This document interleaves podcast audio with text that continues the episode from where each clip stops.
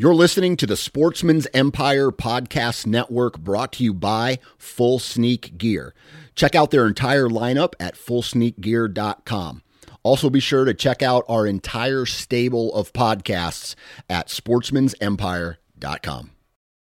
New from Moultrie Mobile, the Feed Hub offers first of its kind cellular connection and control for nearly any spin cast feeder on the market. When used with the Moultrie Mobile app, you can monitor feed and battery levels, run feeders on demand, receive alerts when feeders are clogged, and remotely adjust feeding times. The Feed Hub is ideal for anyone who maintains feeders. Remove the guesswork and save time by planning feeder maintenance before you drive to your hunting property. For more information, visit moultriemobile.com. You're listening to the Sportsman's Nation podcast network brought to you by Exodus Trail Cameras. Now, it's summertime, and that means it's time to start getting our trail cameras ready and our trail cameras out to start capturing pictures of velvet bucks. And our friends at Exodus are kicking things off with Velvet Fest. Now, what is Velvet Fest? Long story short, Velvet Fest is the opportunity for you to win a variety of different prizes just by purchasing Exodus trail cameras, one of the best trail cameras on the market. Now until July 12th, when you purchase any trail camera, you will be automatically entered into a drawing to win a variety of prizes from companies like Wicked Tree Gear, Maven Rifle Scopes, Tethered Tree Saddles, and of course, Exodus Trail Cameras. Be sure to follow Exodus on Facebook and Instagram, and be sure to visit ExodusOutdoorGear.com for more information on Velvet Fest.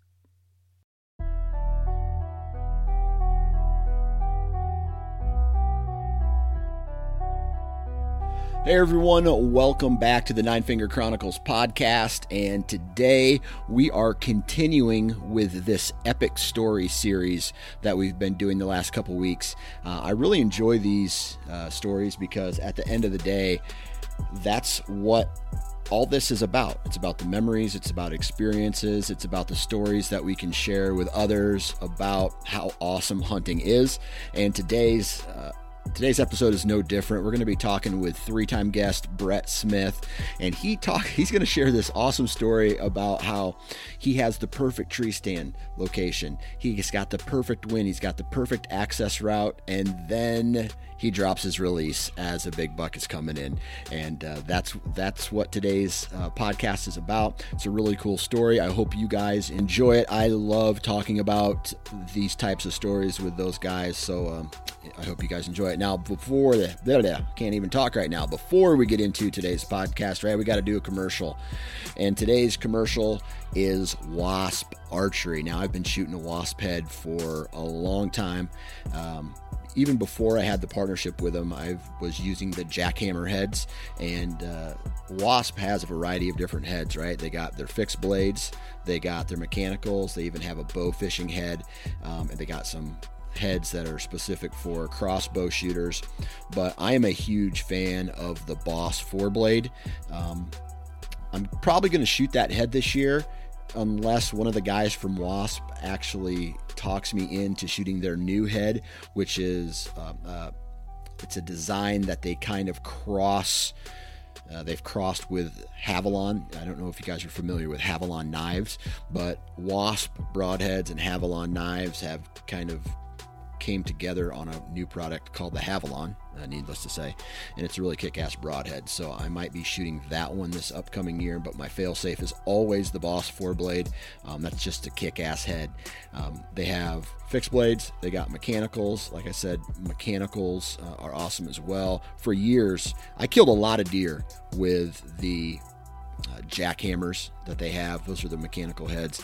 Uh, so it's just broadheads made from literally the best materials that money can buy and uh, that's what you get. And you get a company that's based out of the us and they have uh, great customer service. You call them up they're going to respond and they're going to solve your problems whatever they may be. Um, but the only problem i see is when and it's not for you it's for the deer that get shot by one of these broadheads because they die fairly quick. Now you need to go to wasparchery.com. And when you do, when you do decide to purchase um, some of their products, enter the discount code nine fingers. That's the number nine followed by the word fingers, and you will save twenty percent off your order. So uh, take advantage of that before this season, and uh, man, check their check their heads out. They're kick ass. All right, enough talking. Let's get into today's epic story podcast with my man Brett Smith. All right, we got a three timer here. So before I even say your name, how good does it feel to be on the podcast for the third time? I feel like I'm one of the chosen ones, Dan. I, I, it's it's such an honor, such an honor. I always joke about people who have uh, been on multiple times and ask them like, "Has this gotten you anything before? Like a free coffee anywhere, or a free oil change, or is it? It probably doesn't mean anything." It's a, it's been nothing but a life changing event for me. I don't know what those people are talking about. I love it, Brett Smith. How the hell are you? Good man. How about you? What's new? Oh man, just life. You know, uh, three kids. I'll tell you a quick story. Last night, my kid fell. One of my kids fell asleep on the couch, and um, so I'm like, okay, I got, I gotta pick him up, carry him downstairs. Done it a thousand times. Well, last night, uh, and luckily everybody's okay. I stepped on uh, one of those Hot Wheel tracks, and I fucking wiped out hard. And I, that, that's I, like something you see in a movie. I know. And I, I was carrying my son, so I had two options. One, throw him so he got hurt and I could catch myself, or B, hold on to him so he didn't get hurt and I take all the punishment. Oh, and oh, I held on to him and like I like last night I was acting like a little baby. Like just like I couldn't lift my shoulder up, my hand my hand was numb and I'm sore this morning, lower back hurt. I got this giant like goose egg on my elbow and uh, uh, but luckily he's okay and I just, you know, when old guys you know, I'm knocking on 40, so when something like that happens, I obviously make it sound way worse than what it really is hey, at least it wasn't that bad. If it was closer to elk season or deer season, oh, and it yeah. ended up being something that was, you know, like a legitimate injury, that'd be a hell of a story. I, I, would lie. I would just lie if I was you. Tell tell people something way cooler happened. Yeah. Oh man, I was uh, on my roof and a big gust of wind blew me exactly. off. Yeah, something like that. Cool, man. So, uh, what's new in your world? Quite a bit. Um, I started up my whitetail land management business earlier this spring. On top of that, I'm getting ready to move to Kentucky. Um, my wife's got some secondary schooling going on down there, so we're going to be moving down there in the next month. So the hunting's going to be pretty primo down in that area. So I got all kinds of things I'm trying to get figured out, and season's creeping up super super fast. So we'll, we'll see what happens, I guess. So you're you're starting a land management business? Yeah, so I started it this spring. Um, it's more so habitat management, land management. Um, yeah, doing the whole habitat management consultation thing. Gotcha. What? Uh, so a guy calls you up, says, "Hey man, I want more deer, bigger bucks on my property." You're going to be able to go there, do some hinge cutting, you know, put a plan together for him, that kind of stuff. Exactly. Yeah, we went and worked with a couple, uh, a couple of big biologists down south. You know, some of the some of the more well-known ones. that went to some of the seminars like Grant Woods and stuff like that, and really try to take in as much information, you know, as possible. I mean, obviously, it was always a passion before. That's something we had interest in.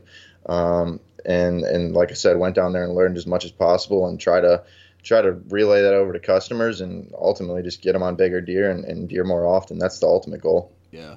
So is there uh, a big need for something like that? Because, like, first off, you have to own land to be able to do this, or I don't know if some of your customers have long term leases. And second, you have to have the disposable income to be able to hire someone to do this for you. Is there a big need for that? I mean, is there is that a are you a hot commodity right now? I think it's more of a need than people realize sometimes. I mean, if you think about all the money you really pour into, you know, doing the same old thing on the same old property year after year after year, I mean, a one-time consultation could change the entire the entire ball game. So, I mean, I think a lot of people don't realize how much it could actually help. And and quite honestly, unless you're pretty diehard into the whole you know, deer hunting thing or whatever it is. I mean, people don't understand all the things that can actually be done. They maybe think, oh, this guy's just going to come in and put a food plot in for me or something I'm already doing. You know, a lot of people, it's just hard for people to understand all the different things you could actually do for them. You know. Yeah, absolutely. Have you gotten any business yet? Oh yeah, yeah, and that was the goal, just to kind of try and break even on some of my investments this year, and, and I ended up doing that. So I'm I'm looking forward to moving it down to Kentucky. Um, it, where I'm at in the Green Bay area up in Wisconsin, I mean, people kind of shoot damn near anything. So it's hard to get people to really take the whole management thing serious to begin with. At least where I'm going down to Kentucky, it's going to be one of the top counties um, in the state, and they're they're repeatedly taking monster bucks. So I'm looking forward to getting some quality customers down there. Yeah. Well, good luck, man. Hopefully it all pays off for you. I appreciate it. But today, uh, you know, like we're we're in the middle of this epic stories uh, session, season, series, whatever you want to say, and uh, so we've done like what two or three of them already. Uh, let's say to, we're recording on a Wednesday. This Friday will be um, when this one launches, and we've already had two really awesome stories, and uh, this is a, a, a story that. Um, I think happens a lot, but the outcome is not good, right? Uh, so we're going to get into that really quick. But before we get into that particular story, I want to ask you because this this story you said takes place in 2014, right? Yep, 2014. All right. So how has the past couple seasons been for you? Honestly, since then it's it's all been downhill for me. There was a lot of learning moments that took place in 2014. A lot of a lot of you know a lot of good things happen, and I think I've since 2014, I think I've taken about eight respectable bucks. So it's it's been going pretty good for me. Oh, not not bad at all. No, um, not bad. You just been hunting in Wisconsin or kind of all over the place? No, last year I was in Missouri a couple times, um, South Dakota twice. So I've been trying to get all over, and like I said, now I'm going to add. Uh, I was actually in Illinois last year too. Um, but uh, yeah, so I'm going to be adding Kentucky to that mix this year. So I'm kind of excited. And I know I sent you a picture. I, I know you get a lot of pictures. You probably don't remember, but uh, earlier this spring, I found a Booner shed in uh, yes. uh, in Missouri yes. on, on some public land. So I saw that. I'm looking forward to getting getting on that monster hopefully pretty soon here. And that's you said that's in Missouri. Yeah, that's in Missouri. And like I said, I measured that one side, and I'm pretty sure if he had a matching side, um, he would be about a 165 last year. And it's kind of weird because I've been hunting this piece of public property for two years and we've met people on the public property and they've talked about, you know, a big deer being in this area and he was hitting this field and I'm starting to put all the puzzle pieces together and I'm thinking it's the same deer and I think my buddy actually saw him last year. And the crazy thing was we were actually hunting within 200 yards of each other during muzzleloader and my buddy had a bow and I had a muzzle loader and I never saw the deer. Yeah. So this was like 100 yards away from where we found the shed. So it'd be interesting to see what goes down this year. So knowing that that buck is on this piece of public, uh, are you taking any additional trips this spring or this summer, or well, shit, spring's over, but this summer or early fall to do some additional scouting? So like I said, we got down there this spring and we, we did the additional scouting, kind of got a good feel for for these bedding areas, and honestly, where we found his shed and a couple of his beds, he, he's he's not killable. It's he's that smart. I mean, he's placed himself in absolute dynamite locations. But I'm I'm trying to get down there, and I'm gonna wait till about the first week of August to go put a cell cam down there because I put cell cams down there in like July and it or even June, and it always seems like the battery dies right about prime time. Yeah. So the the more I guess the more intel I have during the season, the more helpful it's going to be. It doesn't do me any good to get pictures of them in June and July. So yeah, yeah, and plus I don't know about where where this buck lives. But for me, I, I always and I always talk about it is there's a shift. You know, so summer pictures are awesome, but it, it really doesn't mean anything in the fall once the crops come out, or you know, once the acorns drop, or once the food sources changes. You know what I mean? And that's the thing. I, there's a big food source not too far from where he's actually uh, spending a lot of his time. I think but it just all depends. You know, is that going to be soybeans this year? So is it going to hold them a little bit longer in the early season? It, it, there's so many different variables. You never know. For all I know, I'll never even see them. I mean, that's just how it goes sometimes. Yeah, crazy man. Well, I hope hopefully you can get into that deer. That would be uh, that'd be one hell of a story. Absolutely, fingers crossed. Yeah, I take uh, I take offense to that. I had to throw that in. You, you got a second hand. You're good, man. All right. So this this story in 2014 um, first off, why don't we why don't we talk a little bit about how 2014 started um, for you? Where were you at in your hunting career? Uh, what were you after? Kind of just give us the like an update of what was going on at the beginning of the 2014 season. 2014 was kind of like I said, the turning point. I was starting to figure out everything, you know, starting to figure out the properties that I was hunting um, a little bit better, really understanding, you know, literally like like finding actual buck beds and, and trying to make sense of why deer are bed and where they are and you know, I started getting into running and gunning real serious that year. This hunt particularly was not a running gun, but just as as a hunter, this is kind of the year that if I have to go back in time 30 years from now, I would say this is the starting point of when everything really got serious for me. Yeah, gotcha. So, how did that season start off for you? Were you running trail cameras? Were you, um, you know, doing a lot of scouting? Yeah, so like I said, I was running trail cameras, and like you said, you, you always get that shift. And in Wisconsin, for me, I don't know why, our, our opener's around the 15th of September every year. And around September 1st, as soon as those bucks drop velvet, I lose them. Uh, they always come back during during uh, during the rut. It seems pre-rut, you know, third week third week of October, they start popping back up. So for the most part, by this time, I, have learned to leave this property alone. If I don't have anything on camera right away, it's it's leave this property alone. Let let the deer, you know, kind of make it a little sanctuary and at least the does, and hopefully that brings in the bucks later on. And thankfully, that's actually what happened. Okay, cool. All right, so um, what what time of year did you end up harvesting the buck that is with this story? Everybody's got their their money dates. I'll call them three days, and this is why I, I live and die by November seventh because this is this is when it all started for me. It was November seventh. Okay, so did you know that that this buck existed? Let's say the previous summer or the early fall. Previous summer, I, I, not not to my recollection. He might he might have changed some. I mean, there's no history that I'm aware of, at least. No. Okay, so no, this is a out of nowhere buck. Pretty much. Well, I, I, had pictures of him in the in the summer, but like I said, he came back. So other other than it, it was kind of a bonus buck in a way that I didn't know he existed before the season. Okay, gotcha. So you had pictures of him in the summer. The shift happens. He disappears. Um, and was this a buck that you were kind of actively hunting, or was it kind of uh, you had other deer that you were hunting, and he so he just shows up and he's like, "Of course, I'm going to shoot him." There's probably three probably three deer that were, were coming in at that point throughout the summer that I knew had a chance of coming back just because for whatever reason it's a good doe bedding area and it always always seems like they do come back. So there's always other deer. It's not like I was holding out for just him, but if he was coming in, he was getting the hammer and that was there was no doubt about that. Okay. All right. So why don't you walk us through what the terrain like was on this farm, um, where this buck was living, what he was doing, um, to your best knowledge, because uh, you know obviously he just showed up out of the blue. But um, talk about this farm, how the deer used it, and whatnot. So this farm is about ninety percent CRP, red brush, thickets, stuff like that, and on the edge of it um, is is you know a piece of timber, and that's where I'm hunting. So uh, when I'm looking out into the CRP, a lot of times if deer are bedded down, I mean I can stare out there with my binos. I know where there's a couple buck beds or, or doe bedding locations, and if I'm staring with my bino, I can't pick out deer.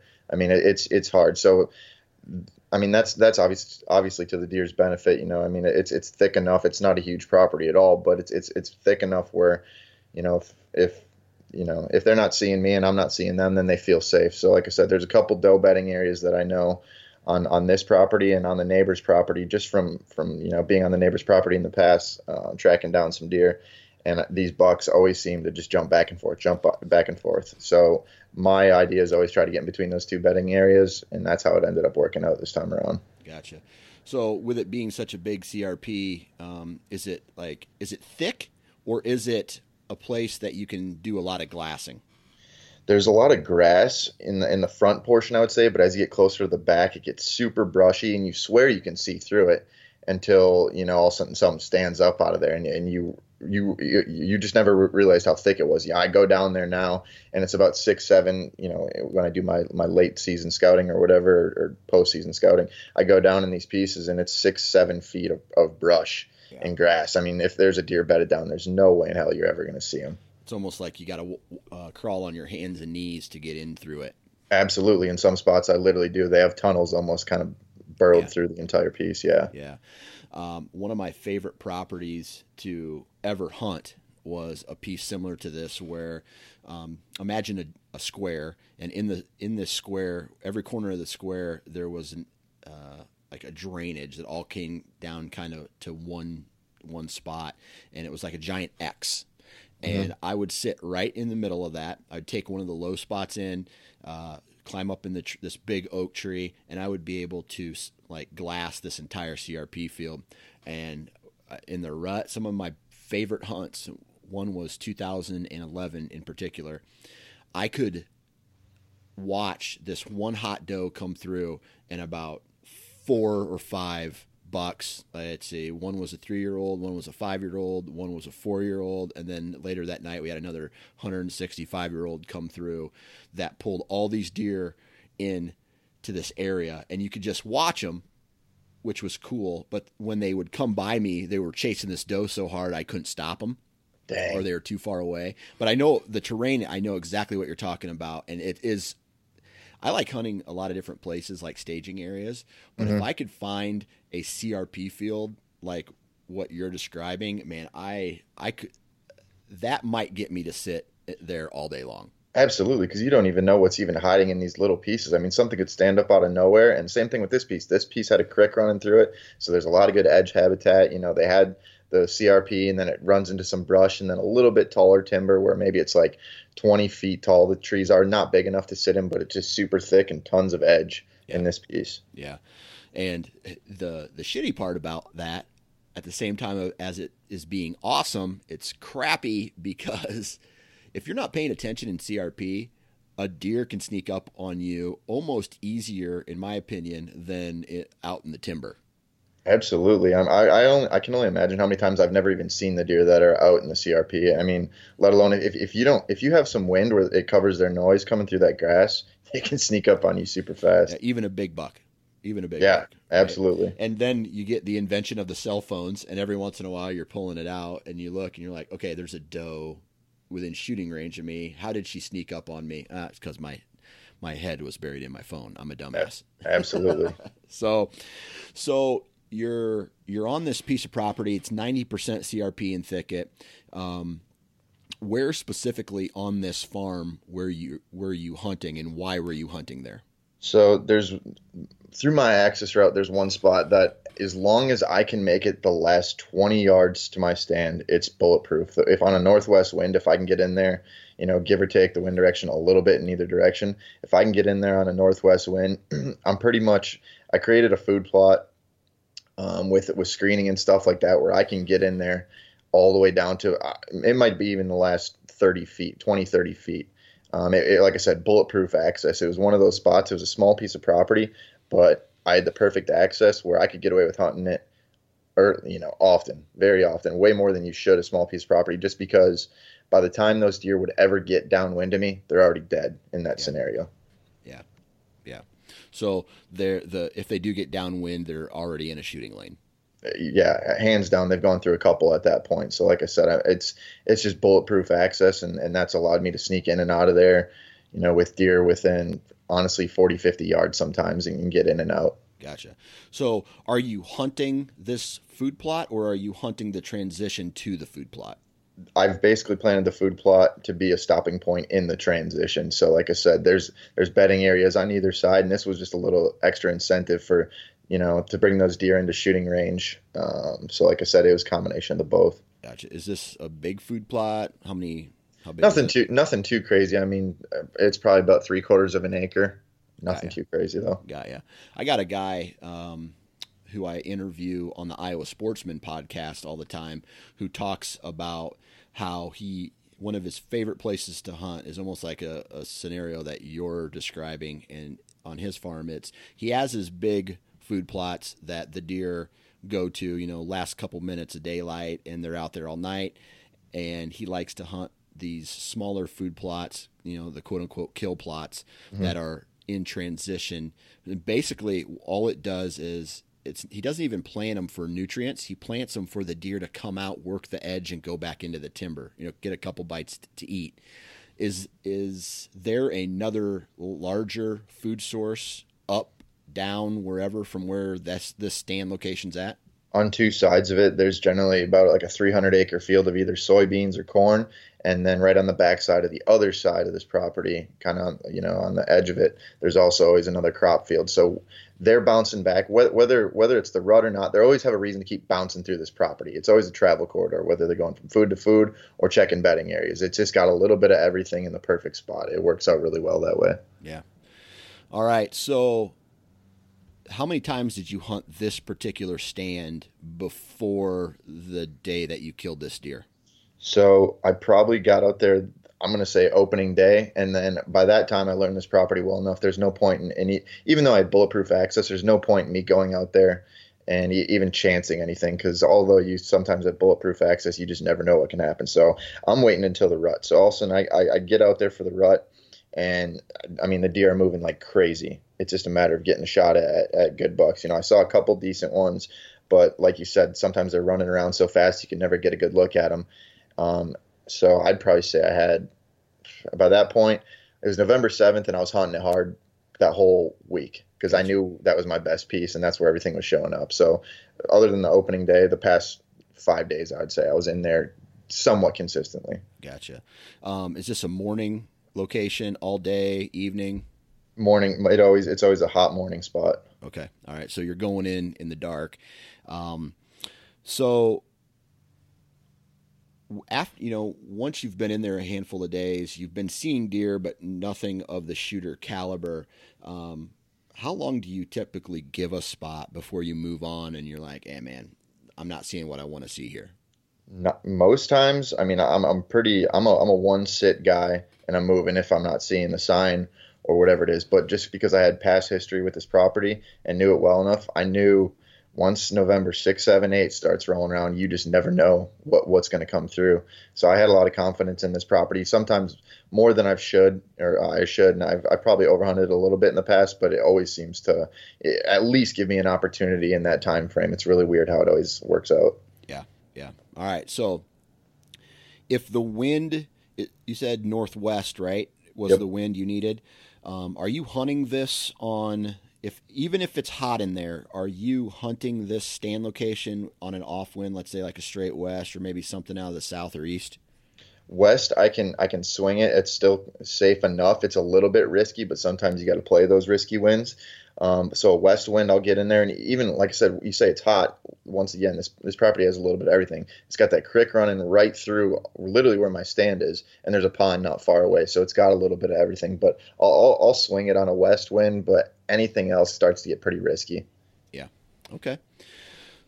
So the I take it with you saying this is a morning uh, stand. Uh, was this a morning hunt when you when you ended up killing this deer?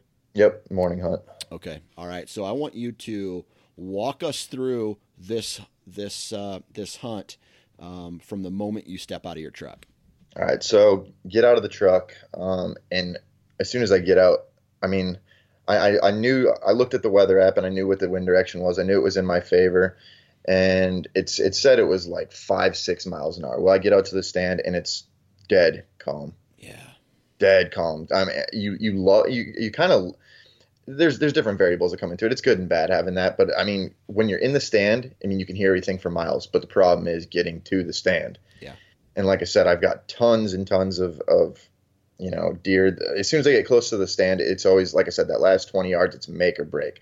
So I get out of the truck, and it's not a long walk at all, um, but it takes me. I, I'm saying I'm probably walking 250 yards, yeah. but when you're walking through the CRP grass and there's no wind, I mean, it's brutal. So I'm, it probably takes me 45 minutes to crawl in, and and I'm, I'm moving in, moving in, and all of a sudden I get about halfway there, and I'm in the CRP grass, and all of a sudden I, I just hear a rustle really really quick, or a rustle of the grass about 10 yards in front of me, and this is where it starts to almost get like uh, like there's there's there's trails with with brush on each side. I can't really see a lot. It's pitch dark, and all of a sudden I hear this rustling of grass, and I can hear footsteps, and I'm like, "There's no way."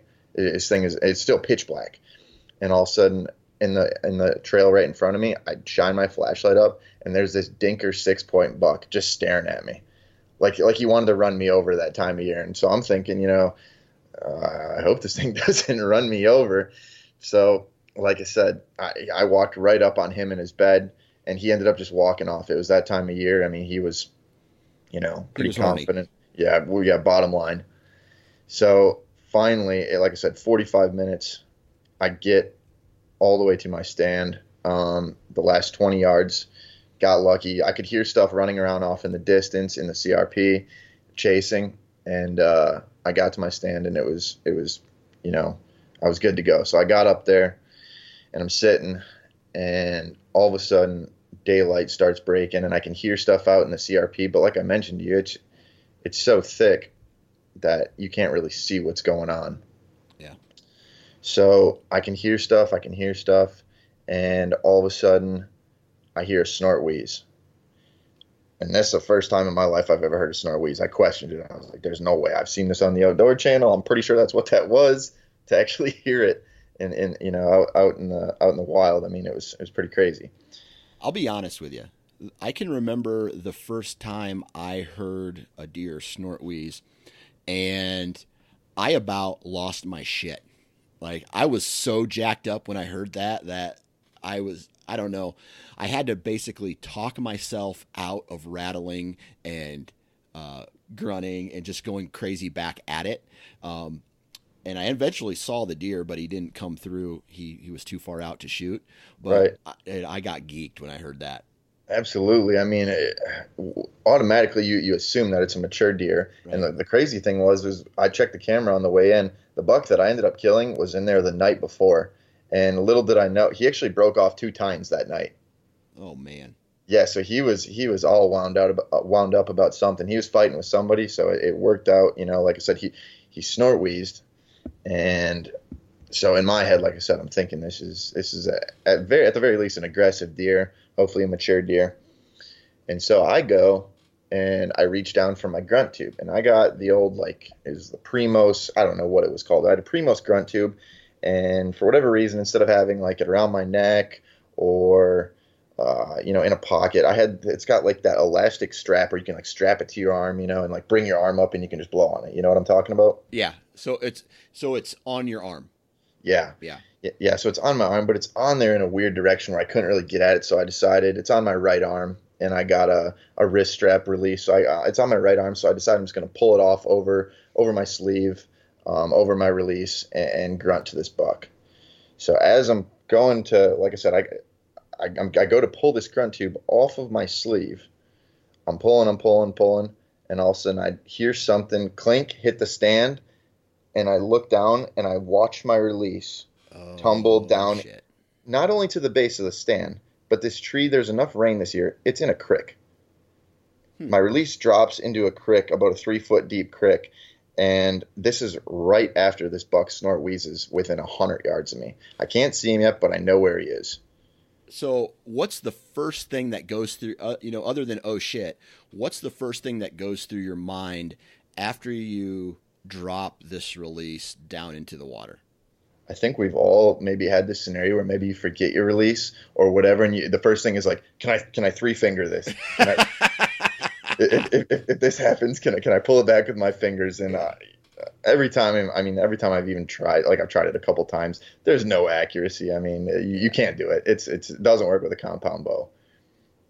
So, so was the water clean or dirty to where you could actually see it from your tree stand? I knew that I knew exactly where it dropped, but I couldn't I couldn't see the actual release. It had leaves and crap in the bottom, so I I kept an eye on exactly where it dropped. But nonetheless, I'm 25 feet up, and this buck's 100 yards away. Now what do I do? All right. So now what do you do? Uh, well, like I said, I contemplated three fingering it for a little bit, and finally, I'm like, "There's, there's no way I can pull this off." Uh, he doesn't really even know I'm here. That for there, there's no, there's no 100% chance that he's coming in. So I was like, I, I, I got my grunt tube, but it's, it's useless without my release. I mean, if this deer comes in, I can't shoot. So now I start creeping down. I start creeping down, and I get halfway down, and now I can see him. He's coming. He's coming in my direction. How fast? Uh, he's he's moseying, but like I said, it's it's that super super calm day. Ended up almost being no wind, so thermals are rising, and so he's coming slowly, slowly. So as he kind of takes a couple steps, I go down. I keep going down. I keep going down. Finally, I'm kind of reaching, tr- trying to feel for it with my foot, and I got lucky right away. And I kept one hand on, on my sticks to go back up my stand, reached down in the crick, and thankfully it was right there. If it wouldn't have been, this deer probably would have walked. Yeah, he would have walked within 20 yards of me, um, with me on the ground. So thankfully I got it, grabbed the release, start climbing back up the stand. Only when he was walking, got back in the stand, and then then I got situated after that. All right, so was this was this something that happened real fast? Like you dropped your release, and as you started to climb down, you're halfway down, you see him. Was the rest of that like real quick, or were you going real slow so you didn't get pegged? Thankfully, he wasn't moving super fast, so I was able to go slow. It probably took me, well, I mean, in that situation, it was probably took me three, four minutes. But in that situation, that's a long time. I mean, every second that you don't get busted is a miracle. Yeah. So it, it, took me it took me a little bit to get down there and get back up, but I somehow magically ended up pulling it off. So I got back all the way up to my stand. Didn't even need the grunt tube at that point because he was he was coming. Um, and so he's coming, he's coming, and all of a sudden he gets to about 20 yards and he's behind a tree. Um, and I go to pull back and I, I, can't get the shot at him. So, like I said, I drop this release. I get back up on my stand. I slide it on. At this point, he's he's within like 60 yards. When I first originally saw him, when I was grabbing my release, he was probably 80 yards. I'm saying out, and he's slowly making his way towards me. So I get back up in the stand. I'm going to say he's about 60 yards out. But like I said, there, there's a lot of thick thick brush and stuff like that, I'm, I'm able to to get away with a little bit more. There's certain certain areas where if he walks behind something, I can get away with a little bit of movement. So now he's on my right side. I shoot, you know, normal. So now I got to turn my whole body. He comes in, he gets about 20 yards, and I, I can't get the shot. Okay, so you you drop the release, you grab it, you get back up there without this deer knowing, and you get situated, and he's coming through and now he's in a he's within shooting range, but he stops in an area where you can't shoot him. Yep. All right. So are there other options for this buck at this point? Does he have to come through an opening to get out of this thicket, or can he skedaddle somewhere other other direction? He, I mean, if he went back the way he came, which he had no reason to, the wind was in my favor. That would have been that in the basically the direction that he went were the only two bad options I had. If he went to the left, he was going to be in an opening. If he kept coming to me, it, would have been perfect. I would have slammed him at you know five ten yards in a wide open a wide open spot. For whatever reason, this buck decides he, he's coming straight at me, coming straight at me, and at the last moment, he, he's behind this tree when I when I go to shoot him the first time, and the first just, time. The, uh, well, I didn't sh- I didn't shoot. I went to shoot him. I didn't. Oh, okay. I didn't pull the trigger. Okay, I thought this story just got real interesting. no, I, I, got pulled back, and so he walks in, like I said, and I, I pull back, and I can't get a shot, and for whatever reason, he veers off. And now he's going in a direction where I have no shooting lanes that I'm aware of, and it's it's one of those things where it's the most gut wrenching feeling because all this crazy stuff just happened. I snuck into my stand with no wind. Uh, got up in the stand. I knew this buck was there, and now all of a sudden he snort wheezes. I drop my release. There's just so much going on, and he gets within 20 yards, and now I can't get a shot. So you can't get a shot. It's just it's a waiting game at this point, then, right? Pretty much. And like I said, he's not moving fast, but he's veering off in a direction that I can't get a shot. It wasn't straight away from me by any means. It was angling away and I mean, it wouldn't be long where he was completely out of range. Uh, to my knowledge, there was no gaps that I could even pound one through if I had to. Okay, so at this point, are you getting more and more and more fired up, like buck fever, or are you? Because some people, when they see a big deer, it's almost like for me, I would rather have the encounter happen fast, so I don't have time to get nervous, as opposed to seeing a deer a mile away and then have it complete you know i put my binos up i identify that it's a shooter and then it takes its sweet time coming in it's almost like i get really fired up at that point as opposed to a quick encounter where were you from like a, a buck fever from 1 to 10 at this point? point 12 12 all day jacked the fact that i like i said all this is running through my mind that i pulled this off up to this point yeah. and now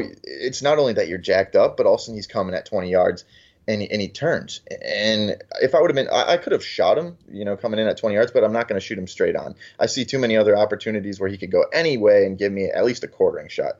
So I'm not going to take the shot. So now I'm super worked up. And then he turns. So now I'm panicking. And we've all been in that scenario where all of a sudden you're like, all right, I'm going to slip it through there. I'm going to try and slip it through there when you, we both know damn well we shouldn't be taking those shots. Right. So we, I'm just trying to find this hole as he as he slowly moseys because throughout this process he's walking super slow, super slow. I mean, all the way from when he was 100 yards out, which thankfully gave me enough time to get situated in the first place. But all of a sudden comes to 20 yards and he starts veering off, and he's going in this direction that I can't tell that there's there's any you know there's any gaps well he's walking and he makes it about another i'd say 15 20 yards to a spot and i'm trying to range trying to find spots that he might cross into and i find one gap that i've never shot a deer through before i've hunted this stand quite a bit and i hit the rangefinder and it the rangefinder shoots through it it's not crazy small but it's it's starting to get to the point where uh, I don't know if I should be putting it through there, but I think I can squeeze it in. It wasn't it wasn't one of those I'm trying to squeeze it through a three inch gap. But when you're shooting out to 38 yards, there's a lot of arc in, in in your arrow. Especially with me, I'm shooting a heavy arrow. I'm shooting the FMJs, so it's a it's a heavy setup. So there's a little bit more arc, and I punch punch through the the rangefinder says 38 yards, and I pull back right before he he uh, hits this gap, and he magically stops in it. I didn't I didn't have to grunt at him. I didn't have to do anything. Wow. And so yeah, so like I said, all of a sudden I shoot, and it everything in my life just went into slow motion. It's like I'm pretty sure this is going to cross through this gap. I'm pretty sure it's going to cross through this gap, and it crosses through the gap, and it's sailing, sailing, sailing. And I thank God that, like I said, I was using a heavy setup because I smoked him right in the shoulders. But it blew th- it, it blew through far enough where I got enough penetration, and he ran out of distance. And now, when you first make that shot, you're kind of like, it looked good, but you knew you hit shoulder, so you never really know what's going to happen. So you said to yourself, okay, I hit shoulder. I was a little forward in the shot, but you know, I got enough penetration where it went through the shoulder. I at least got one lung, right? Oh yeah, for sure. So like I said, well the thing is I didn't really know this till after because everything happens so fast. I mean, you yeah. shoot the deer and within 2 seconds he's gone. Yeah. So I, I knew I knew where I hit him, but it's just a matter of the amount of penetration and I didn't know you know how much that, that really was until I ended up getting down there, which was hours later. So now I'm going. I waited it out because, like like I said, when in doubt, back out. Yeah. So I backed out, waited for a buddy, and it was the longest four or five hours of my life. So you waited five hours till you went back to the stand to go check for blood. Yeah. So I shot I shot him at literally probably six forty in the morning or so. It was something. It was it was early. Yeah. Um, you know, right at the first fifteen minutes of, of shooting light, something like that. And now I got to sit and wait it out. And like I said, I, have I've done it in the past. I've had certain broadheads where I've shot deer in the shoulder, and it, I mean it's it's a complete failure. So now this is running through my head, and there's just so many things that are freaking me out. So yeah, I ended up waiting about five hours, waited for my buddy, and then we finally took up the track. Gotcha. Uh, now, when you start uh, looking for blood. Did you see blood right away? No, we didn't see blood for the first probably 40 yards. So you kind of you watched him run away, so you kind of knew the direction that he was going. Yeah, so I knew the direction he was going, and, and based off his mannerisms, looking back at it, he was running hard. Yeah. I mean, something it, it, it, you know, it, it's not like he was just unfazed. He was running hard, but so many things go through your head at the time. I mean, it's hard to really focus yeah. on that and think back to it and try and remember it. Yeah. Okay. So when uh, how long from when you found blood uh, to the time that you ended up finding him? Probably another hundred yards. It ended up, like I said, it got in there perfectly. I mean, it, it, jammed through actually both the lungs, but at the time I couldn't tell because it happened so fast. I was shooting through a semi-thick area. I mean, visibility was low as soon as he passed through this gap after I shot him. So, like I said, I I heard the contact. I knew where it was, but never really knew how much penetration there was. So, like I said, we go about 30, 40 yards and there's no blood. I mean, I can see the foot tracks where he's running.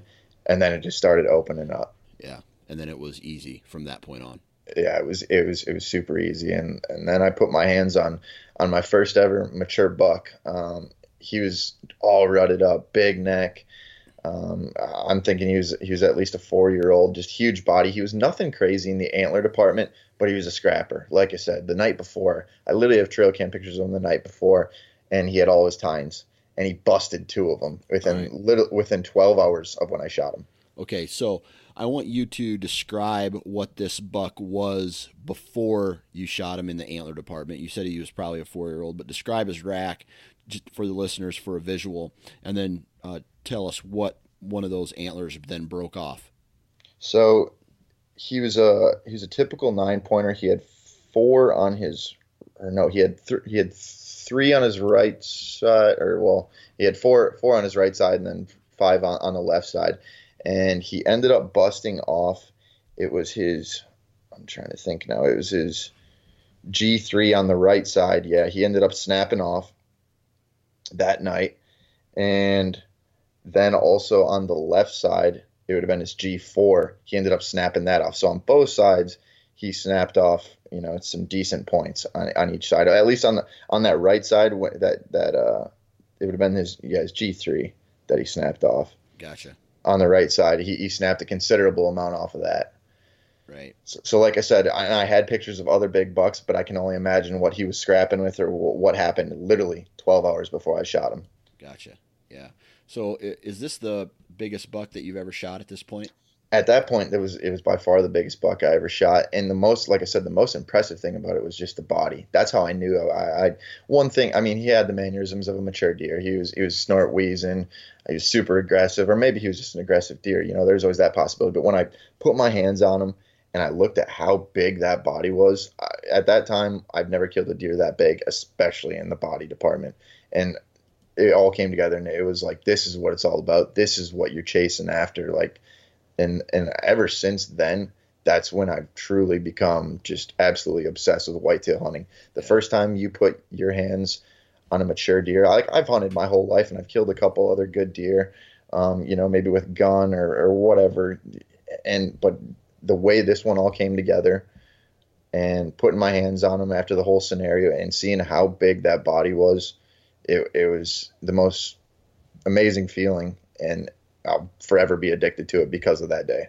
Yeah, man, that's awesome. That's uh, that's what it's all about, right? And if you've never had a scenario where you've dropped out, you know, dropped something from a tree stand, I, I feel like that that happens to me once a year, and then I have to um, have this conversation with myself, like is whatever you dropped out of the tree stand important, right? And I go through like the hierarchy, right? So I have Absolutely. to have a I have to have a release, right? So I got to go down and get it. But if I if I grunt a uh, a grunt or if I drop a grunt tube or my rattling antlers or something else out of the tree, like I remember one year I dropped um, one of my insulation layers off down at the tree at the bottom, and I said to myself I think I can tough this out, right? And by the end of the night, I was so cold and shaking that I don't know if a deer, I would would have been able to shoot a deer if it did come by me.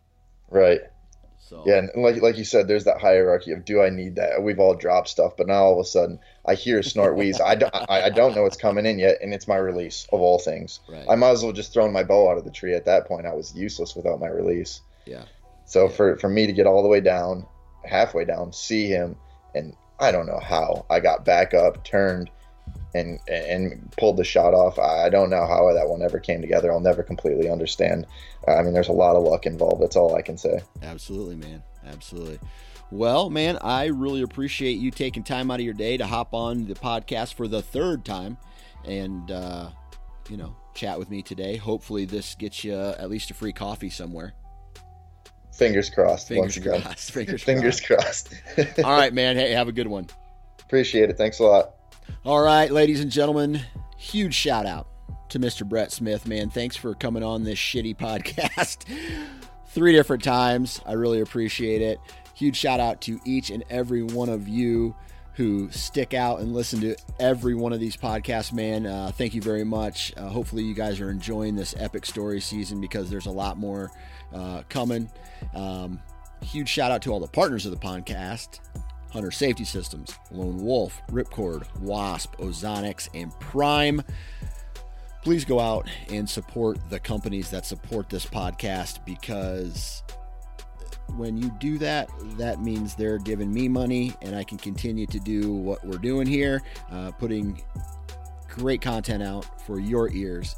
And uh, yeah, there's that. Now, if you haven't already, please go to iTunes, leave a review, and be sure you are subscribing to whatever podcast on the Sportsman's Nation that you are liking. If you like the Nine Finger Chronicles, please go out and subscribe to the Nine Finger Chronicle standalone feed. If you love all the content that's being put out by the Sportsman's Nation, please subscribe to the Big Game feed and the Whitetails feed. Um, and here pretty soon, we're going to be adding some more great uh, podcasts as well as a feed that's dedicated strictly to fishing. So we're going to have the the network version or the fishing version of the the network feed as well. So uh, keep an eye out for that other than that, hopefully everybody has a great weekend. Happy Friday, everybody. Go out and spend some time with the family. And if you're going to be in a tree, our friends at Hunter Safety Systems are reminding you to please wear your damn safety harness. Have a good weekend.